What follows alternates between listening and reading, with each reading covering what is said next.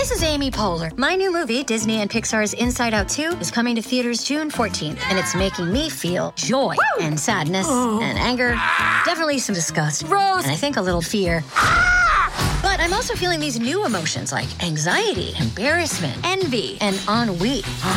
It's what you call the boredom. Okay, that one was weird. It's gonna be the feel everything movie of the summer. Disney and Pixar's Inside Out 2, rated PG. Parental guidance suggested. Only in theaters June 14. Get tickets now. We took it all. We brought them to our land. An endless night, ember hot and icy cold. The rage of the earth. We made this curse. Carved it in the blood on our backs. We did not see. We could not, but she did. And in the end. What will I become? Senua's Saga. Hellblade 2. Play it now with Game Pass. Welcome to the New Books Network. Hello, I'm Natalia Shpilova Said. I'm host of New Books in Literary Studies, a podcast channel on the New Books Network. I'm speaking today with uh, Jemma Deer about her book, Radical Animism Reading for the End of the World, published by Bloomsbury Academic Press uh, in 2020. Jemma Deer is a researcher in residence at the uh, Rachel Carson Center for uh, Environment and Society in Munich. She's also host of the Association for the Study of Literature and Environment podcast EchoCast. Hello, Jemma. Thank you for joining me today. Thank you so much for having me. It's a pleasure to be here. Well, uh, first of all, I would like uh, to ask you this question about your background because your book is so interesting as uh, it uh, combines both literature and environment. Yeah, so I mean, I, I have, I guess, a very uh, literature focused background. Um, my bachelor, master's, and PhD were all technically in English literature, and kind of the environmental interest was initially something outside of that. Um, so this book actually grew out of my my uh, doctoral work, and I initially was just thinking about the notion of literary animism within um, some modernist writers. Um, and then I had that uh, perhaps inevitable or at least very common experience of um, losing all faith in the notion of my PhD. Mm-hmm. Um, not very far in, I might add, about six months into my PhD. So I took a year out and wasn't even sure that I was going to come back. And part of that reason for leaving was that I had this real strong uh, worry about climate change and and the environment, and it just felt like doing a literature PhD was, you know, pointless. Mm-hmm. Um, and so I left and, and just worked in a, a quote unquote normal job mm-hmm. for a while. Um, and yeah, and then when I did finally make the decision to go back, I knew that I really had to bring these environmental concerns into it. And then that's how I ended up bringing these two things this notion of animism in literature, and then also the, the contemporary context of the Anthropocene and climate change together and kind of seeing how they talk to each other. Mm-hmm. Um, so uh, you kind of um, explained uh, how your interest uh, in uh, uh, animism uh, evolved, mm-hmm. and actually it is connected not only with your original professional interest in literature, but primarily with your concern um, about um, the current situation with climate change. Mm-hmm. in the introduction, you explained that your book responds to the Anthropocene. would you specify the, this relation? Uh, would you also elaborate on uh, human narcissism, uh, which you extensively use in your book? Mm-hmm. Sure. Um, so maybe first, what I need to say is what animism is just so that kind of we're we're all on the same page. So, um, animism, in the the sense that we commonly use it now, was um, a word that we was used by the Victorian anthropologist E.B. Tylor to designate so called primitive systems of thought that see life, personhood, or agencies beyond the human. Um, and I'm arguing that in the context of climate change and the Anthropocene, this notion of agencies and life beyond the human or beyond the organically living starts to look quite logical. Um, rather than primitive so seeing it as a way to to understand climate change but also all the kind of you know the more that we learn about the world um, the more this kind of distinction between between humans and other beings between living and long, non-living all these distinctions start to crumble the closer we look. And and i'm arguing that the, the animist worldview can can help us to um, understand that concept. Um, and then with regards to human narcissism so this is a term that i take from um, a Freud essay in which he states that there have been three great blows to human narcissism. Um, and these are firstly the Copernican revolution, when humans realized that they were not the center of the universe. Secondly, the Darwinian revolution, when humans realized that they're related to all other forms of life. And then finally, the third great blow to human narcissism, um, Freud says, without so much of a hint of irony, is the work of psychoanalysis, i.e., his own work, um, in which humans uh, are forced to realize that they are not the agent of a conscious will, that there are unintentional and irrational forces that are um, directing. Um, directing our thoughts and and actions in incalculable ways. Um, and I suggest that when we look at the history of these three great blows to human narcissism, what we see is not human narcissism kind of being taken down a peg or two, as we might expect, but rather what we have to recognize is the resilience of human narcissism, where we there's this kind of double think where we both um, know and don't know, or we know but we don't take them into account. So we continue to live as if we're the center of the universe, as if we're not dependent on other forms of life, um, and as if we are agents of conscious, rational wills, even though we know at some level that this is not the case. Um, and so then I argue that uh, climate change and the Anthropocene comes as a fourth blow to human narcissism, um, and it comes as a direct result of the failure to take into account the previous three blows. Um, and this kind of it, it makes them all reverberate materially rather than just intellectually. So, in the ongoing undoing of the material conditions upon which civilization depends, climate change shows us very forcefully that we're not the center of the universe, either symbolically or materially, that we are very much dependent on other forms of life, and that irrational and unintentional forces define our history, and particularly they define our response to climate change to this moment. So we we kind of see this. So yeah, just to sum up, we I see climate change as this fourth blow to human narcissism, to this um, ideal ego that we have of being uh, some special central species and climate change comes to kind of deconstruct that deconstruct that and show us that it's not in fact the case Mm-hmm. Yeah. Um, so uh, I, I, guess I have uh, some uh, generic question because I do you have some specific um, uh, questions about those works that you analyze in your book.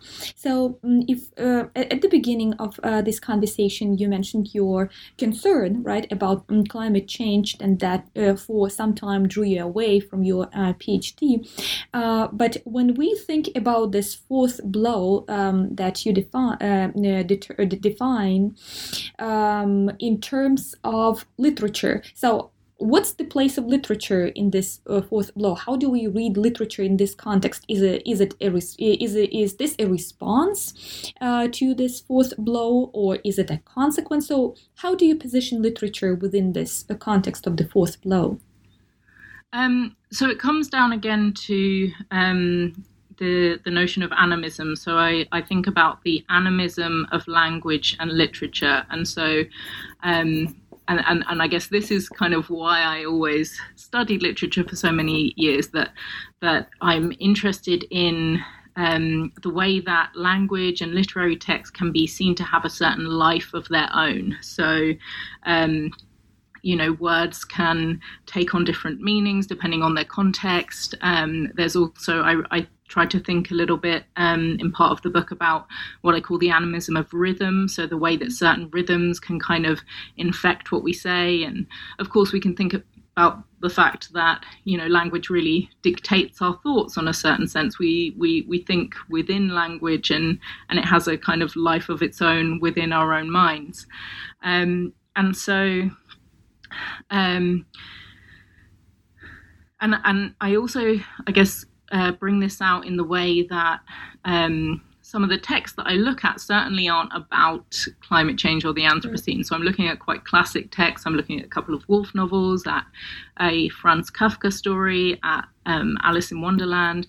None of these are really about climate change, but I'm showing how, kind of in the contemporary context, they transform themselves. They transform their their meanings, mm-hmm. and something analogous. I'm arguing happens um, with with uh, broader non non-verbal meanings. So the Anthropocene arrives and changes what it means to be human. So the I, I'm interested in a sense of reading and writing and text beyond verbal language. So then we might think about the text of human beings, the text of capitalism, and how these are reread, reinterpreted by the event of climate change. So things that we might once have interpreted as signs of um, progress and prosperity, such as air travel, um, now seem to be a kind of marker of our very destructive relationship with the earth. So it's this kind of it's the way that texts, whether written texts or kind of in this more general sense, are subject to transformation.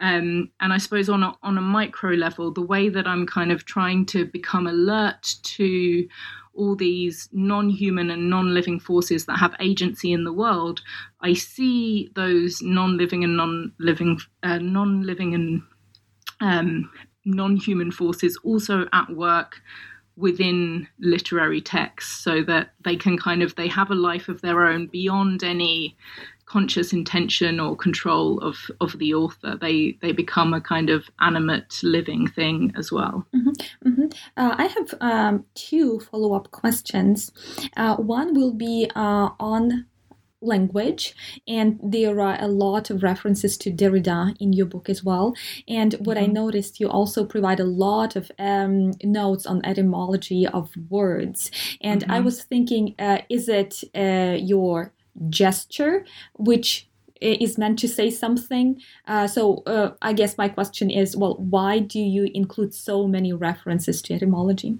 And uh, another one uh, will be probably also connected to some extent to this one is about um, text. So um, how do you understand text in these terms of um, animism? So, uh, but mm-hmm. I would really like you to start with the, with the language question and with those yes. references to Derrida as well. Yeah, so my um, my interest in etymology is kind of really about uh, revealing the materiality of language and revealing words to have this kind of um, this history, this evolutionary history. We we can say in the same way that that living beings have an evolutionary history, um, and so by thinking about etymology, I'm drawing attention to the fact that you know we kind of read a text and we we don't really see the words we just kind of absorb the meaning somehow but by um, refocusing our reading microscope, let's say, and actually noticing the strangeness of words on the page and the way that they give rise to meaning um, can really enliven literature. And I guess um, that thinking about etymology is is one way to do that. Um, and yeah, and I guess that also kind of answers at least part of the Derrida question in that he is very alert to um, these kind of deeper meanings as well, particularly in um, a text which I quote from White Mythology, where he's talking about how. Um, metaphor is very kind of deeply ingrained in all language, but we act as if that's not the case, as if certain terms and concepts are purely non metaphorical, as if they really refer directly to the thing. But actually, when you start to look a little closer, you realize that uh, all words have a certain metaphoricity in that they are not the thing that they're they're, they're naming or um, referring to. There's always this kind of um, transfer or or carrying of meaning. Um, and and just one more thing about etymology, I suppose as well. There's there's something about the um, the words having this kind of secret life of their own. So I can perhaps give an example from the book. Um, I look at the etymology of the name of Charles Darwin, um, and his his surname Darwin comes from um, Old English. The beginning comes from this word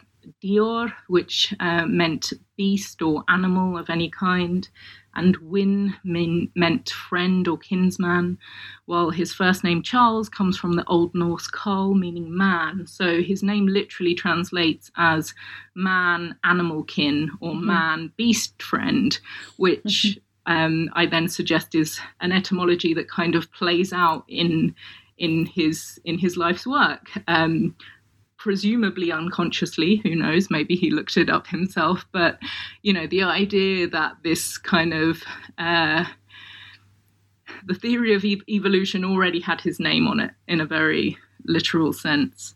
Um, so yeah and i just uh, for me there's just something kind of magical and and very fascinating about that and that's it's really kind of just how I instinctively read. I'm always like looking deeply into the words and and and I'm often surprised of about the things that um, grow out of them.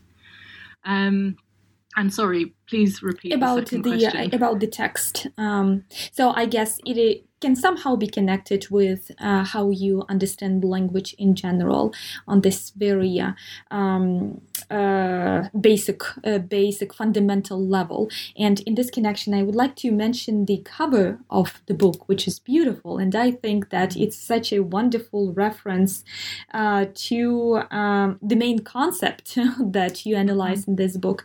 Um, uh, you mention also the etymology of the word radical, and and uh, you take it back to the word root, uh, I believe, mm-hmm. and there is this wonderful picture of the roots, almost like, but they are on the surface. They are not under the surface. They are on the mm-hmm. surface. So, which mm-hmm. is um, a wonderful probably allusion uh, to what you uh, mm-hmm. analyze in your book. So the text. Um, sorry, what about the text? Yeah, the text. Uh, how you? Uh, uh how does text uh, function in the Anthropocene? How do you read the text? How can we? Because uh, what you uh, describe about language and text in general, uh, for me, resonates with some uh, postmodernist concepts as well. Mm-hmm.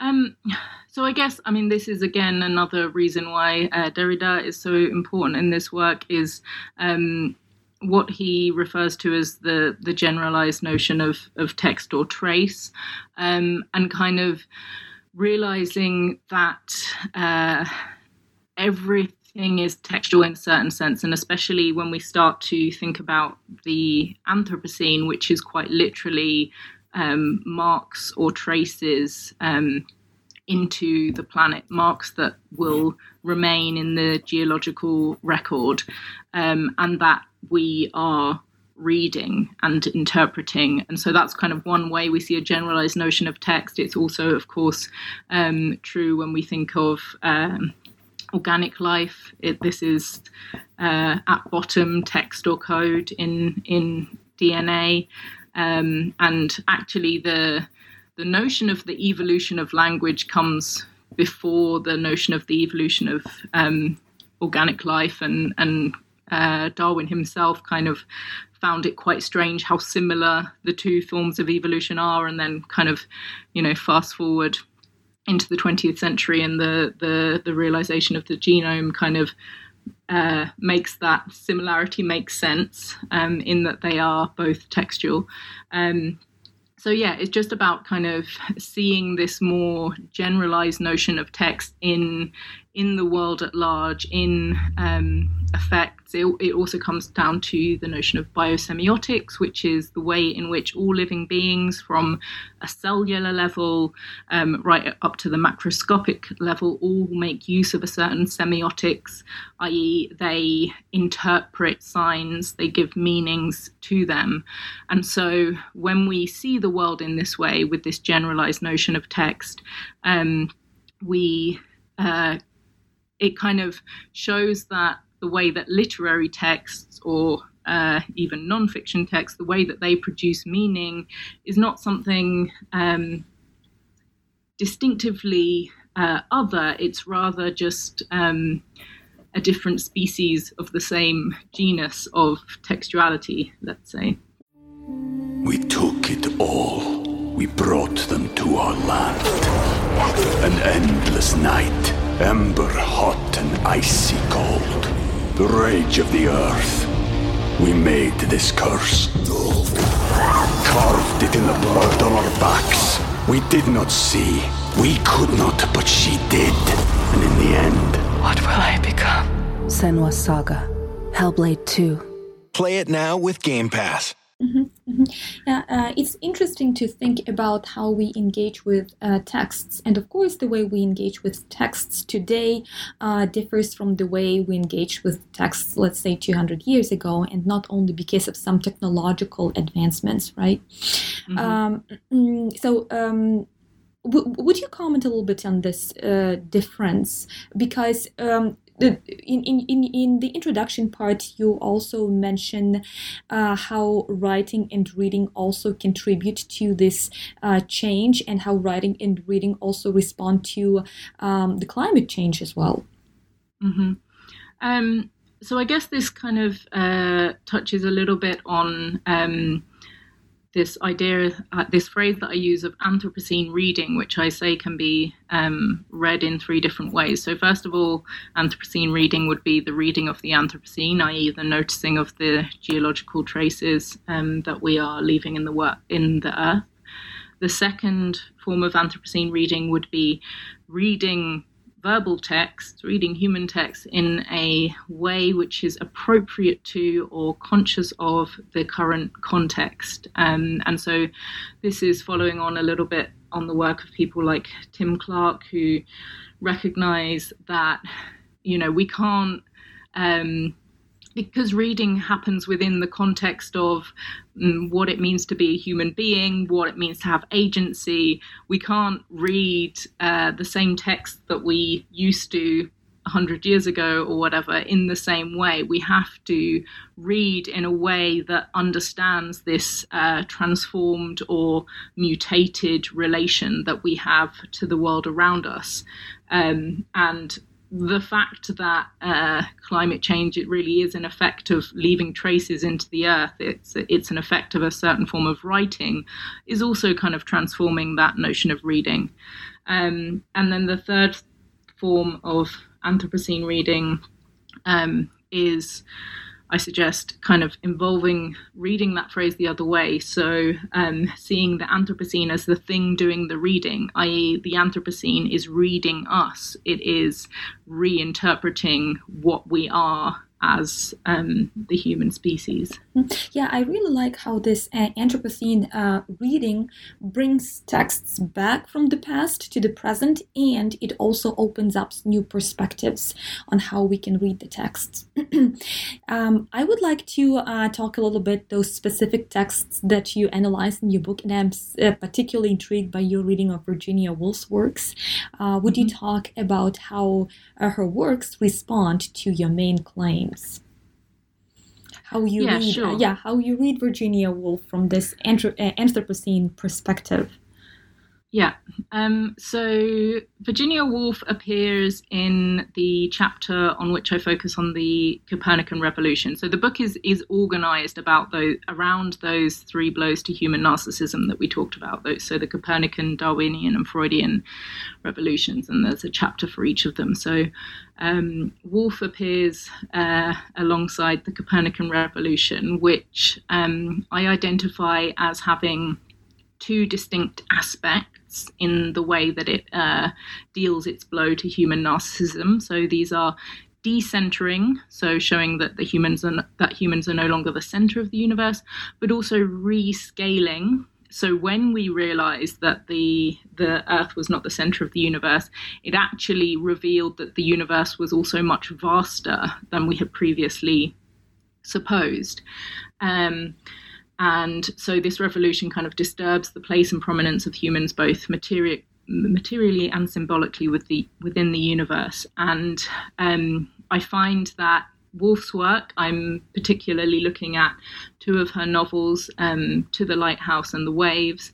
And in these two novels, I really see her as a animistic and post Copernican writer, particularly in these senses. So she's very concerned with non human agencies, but also particularly she's concerned with. Um, these movements of decentering and rescaling. So, kind of um, being attentive to the non human forces. Of course, very famously in To the Lighthouse, there's that um, middle section of the book time passes in which uh, the house is left to the forces of um, entropy and decay. And and of course there, there are no or almost no human characters within um, that whole section. So you see very much that kind of decentering of the human. She's asking kind of what what might narrative be without humans there um, and in terms of rescaling just to give a couple of examples um,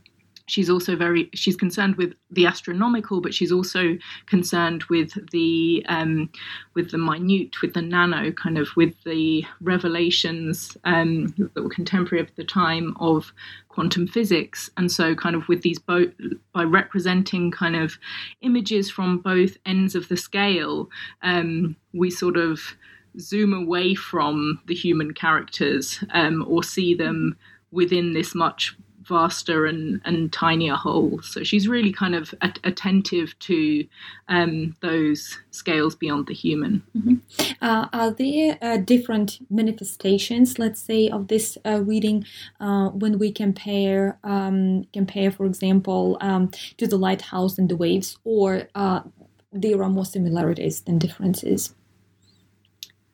Um, well, there are obviously two very unique texts, but I think the reason why I put them together is because of the way that even though they they are written in very different ways, they do enact similar things. So um, the Waves Two has the interludes in which we don't see the human characters, um, and it and it too again has these same uh, interests in in the rescaling. Mm-hmm. Um, and but I guess as well, kind of what is um, what is particular about Woolf's writing that I want to bring out, and which I think these texts um, do do particular well, particularly well, um, is her attunement to the rhythm of language. Um, and so she says that the rhythm of writing is very profound and that it goes far deeper than words. Um, she calls it uh, the most primitive of instincts. Um, and she says that it incites something wild within us. And so it's as if she's aware that when she's writing um, and the rhythm of language, which she sees as this wild force that is outside of her, is to an extent dictating what she says. Um, and so when we're reading her, I think, I mean, of course, we always have the license to do this, but perhaps more than ever, we have the license to let the language do things that, you know, she didn't or couldn't have intended. Uh, and uh, uh, in one of the chapters you read, uh, as you already mentioned, uh, Alice's adventures in Wonderland and Through the Looking Glass, uh, as well as uh, Shakespeare's Hamlet in other sections. So, would you guide us through your reading approach here? And also, would you like um, to mention what you um, wanted to elicit from these texts by putting them into the context of animism? Sure. Um, so the Alice in Wonderland books come in the uh, third chapter, which is the Darwinian chapter. So um, this is uh, thinking about the double force of the Darwinian blow. So, firstly, that there's no rigorous distinction between human beings and other animals. Um, and secondly, that complexity can be produced without intentional agency.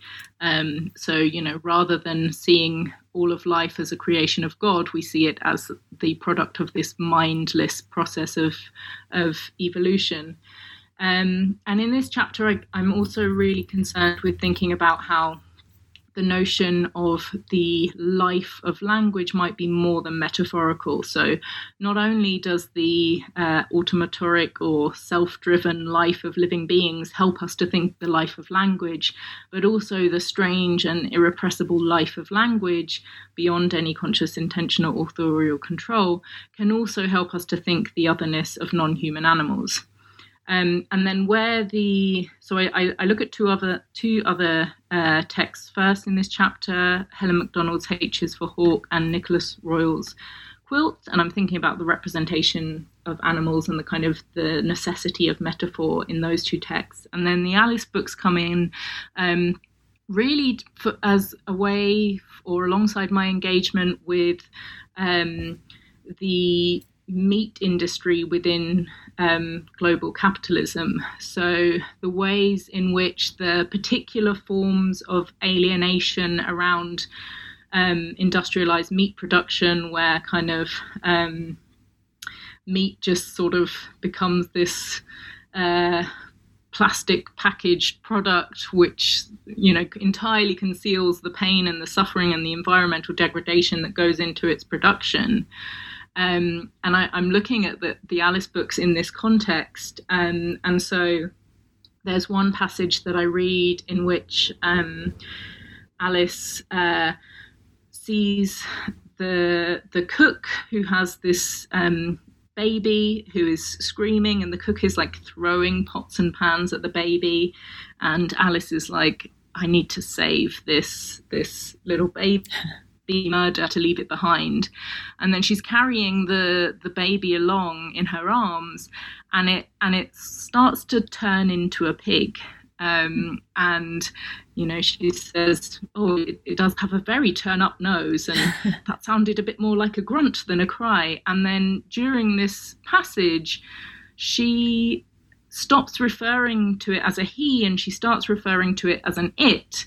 And by the end when she says there's no mistake about it, this is neither more nor less than a pig, she says it would be absurd to carry it further. So we've gone from it would be murder to leave it behind to it would be absurd to carry it any further um, in this transition from baby, human animal, to pig, pork.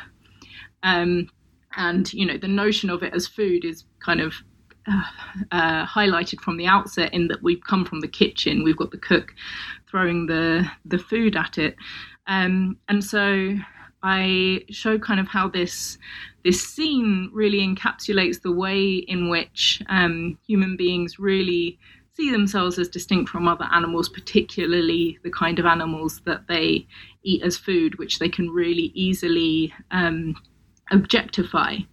Um, and so and, and and then this kind of shows uh, i mean of course there are many forms of animism within the alice books but this kind of um, transformation and this kind of real resonance that it seemed to have for the current context because as we know meat and dairy production are uh, one of the worst forms of um, greenhouse gas emissions producing a lot of methane but also with a lot more uh, environmental effects in terms of um, the antibiotics that industrialized farm animals are fed on a daily basis, the waste slurry that um, comes out and pollutes water systems, all of these kind of um, really quite devastating environmental effects. And suddenly there's this scene in Alice in Wonderland, this children's book, that kind of problematizes our objectification and instrumentalization of animals and you know the in terms of kind of the more general animism of literature you know i read this book as a child and certainly didn't see it like that. It was just like, oh, the baby turns into a pig, and then there's this kind of whole like disorienting like vortex feeling where you read it today and it seems to have this resonance and this intensity of meaning that you know was obviously always latently there but mm-hmm. it takes a certain context in order to bring it out to bring mm-hmm. it to life and maybe just a few words about uh, shakespeare Ah, yes. Um, and so then um, Hamlet appears in the final chapter, which focuses on the Freudian um, revolution, um, in which, uh, and this revolution is kind of calling into question the notion of pure or intentional human agency at in individual linguistic, social, and global scales. Um, and I'm arguing that an apprehension of this is key to understanding the human responses or lack thereof to global warming. Um, and so, um, in this, I'm looking at Hamlet alongside Freud's Beyond the Pleasure Principle, um, which is the famous text in which he um, puts forth his theory of the death drive and the compulsion to repeat. And um, for people who haven't read the text, this is also the text in which he tells the story about um, a little boy who is in fact his grandson. Um, he doesn't say it's his grandson, but it is, who plays a game with um, a spool of cotton, the Fort Da game, the kind of throwing it away and, and pulling it back. Um, and uh, through putting this the storytelling that Freud does within this essay alongside Hamlet, which was um, a very important play for Freud. He uh, frequently references it. He um, he gives a reading of it, showing how um, it's kind of, or, or, in his reading, it's all about uh, these repressed Oedipal instincts. So he thinks Hamlet is in love with his mother and and um, wants to kill his father, and he says that he has really kind of, he's the one who's finally understood Hamlet after um, the centuries have gone by. Um, but I show how there seems to be within Freud's telling of his story of his grandson, he seems to be echoing or retelling the story of Hamlet, and we have all these kind of subtle um, theatrical metaphors coming in, and then there's also this moment in which he um, writes these four O's. Uh, so he kind of says that because his grandson Ernst can't actually um, say the word fort, so the German for gone, that he just says ooh, ooh, ooh, ooh, and he writes it as four O's. And these four O's seem to echo or mimic um, Hamlet's uh, last words before he dies. So, um, right at the very end, in the original edition of Shakespeare, Hamlet's last words are oh, oh, oh, oh, and then he died. And then, uh, well, no, sorry. First he says the rest is silence, and then there's these four O's. So it's kind of his his death throes.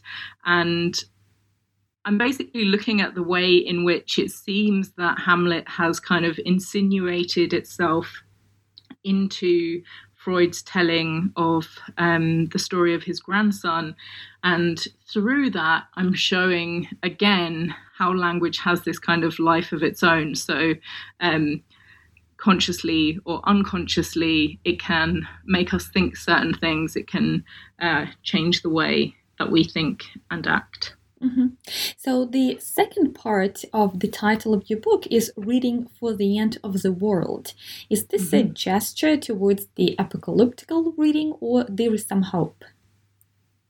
Um, yeah, a bit of both. Um, so, this again comes uh, from my interest in etymology.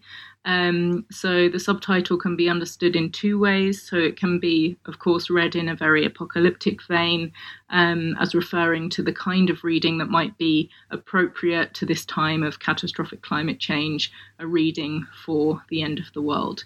Um, but it can also be read in an affirmative tone. So the word world um, comes from the Old Danish wer eld meaning literally man age. So that where is the same where that's in werewolf, for instance, and eld, meaning age.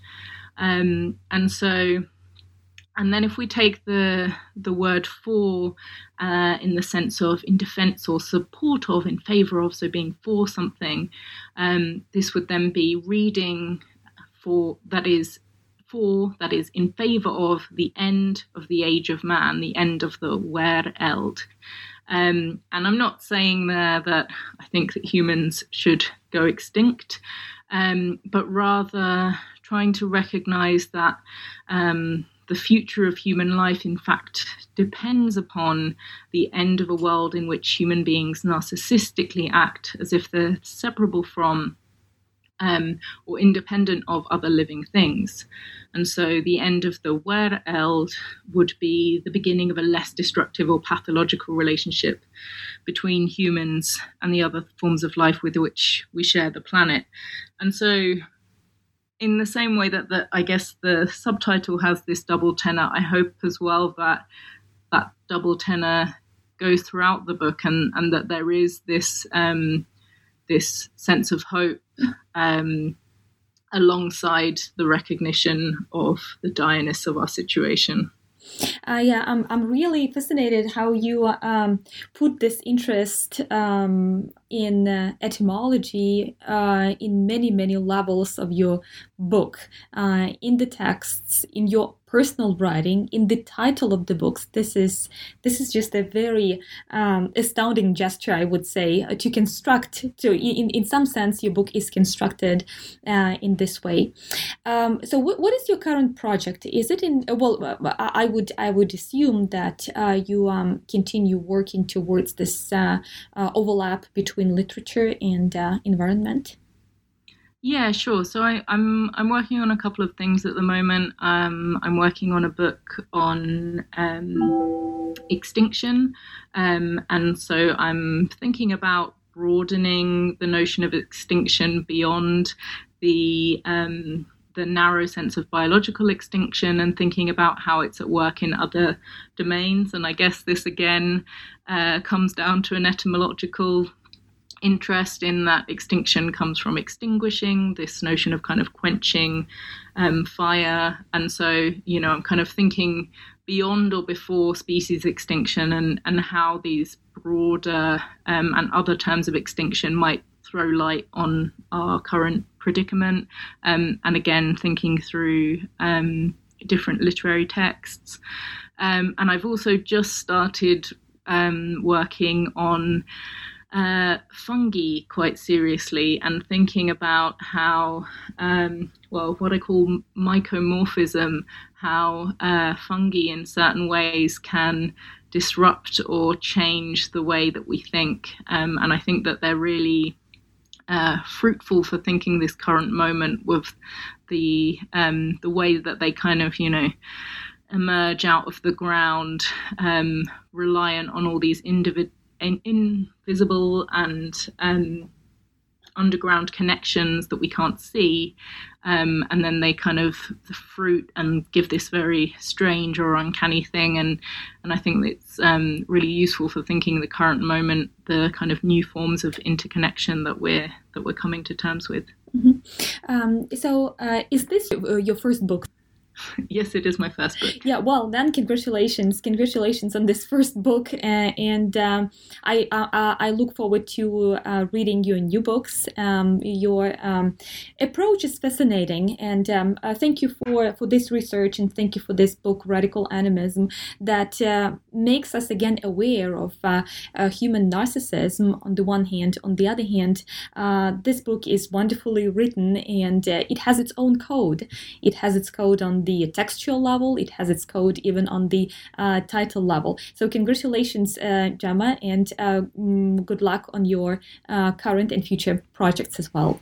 Thank you so much for having me. Today, I spoke with Jemma Deer about her book Radical Animism Reading for the End of the World, published by Bloomsbury Academic Press in 2020. Uh, thank you for listening to New Books in Literary Studies, a podcast channel on the New Books Network.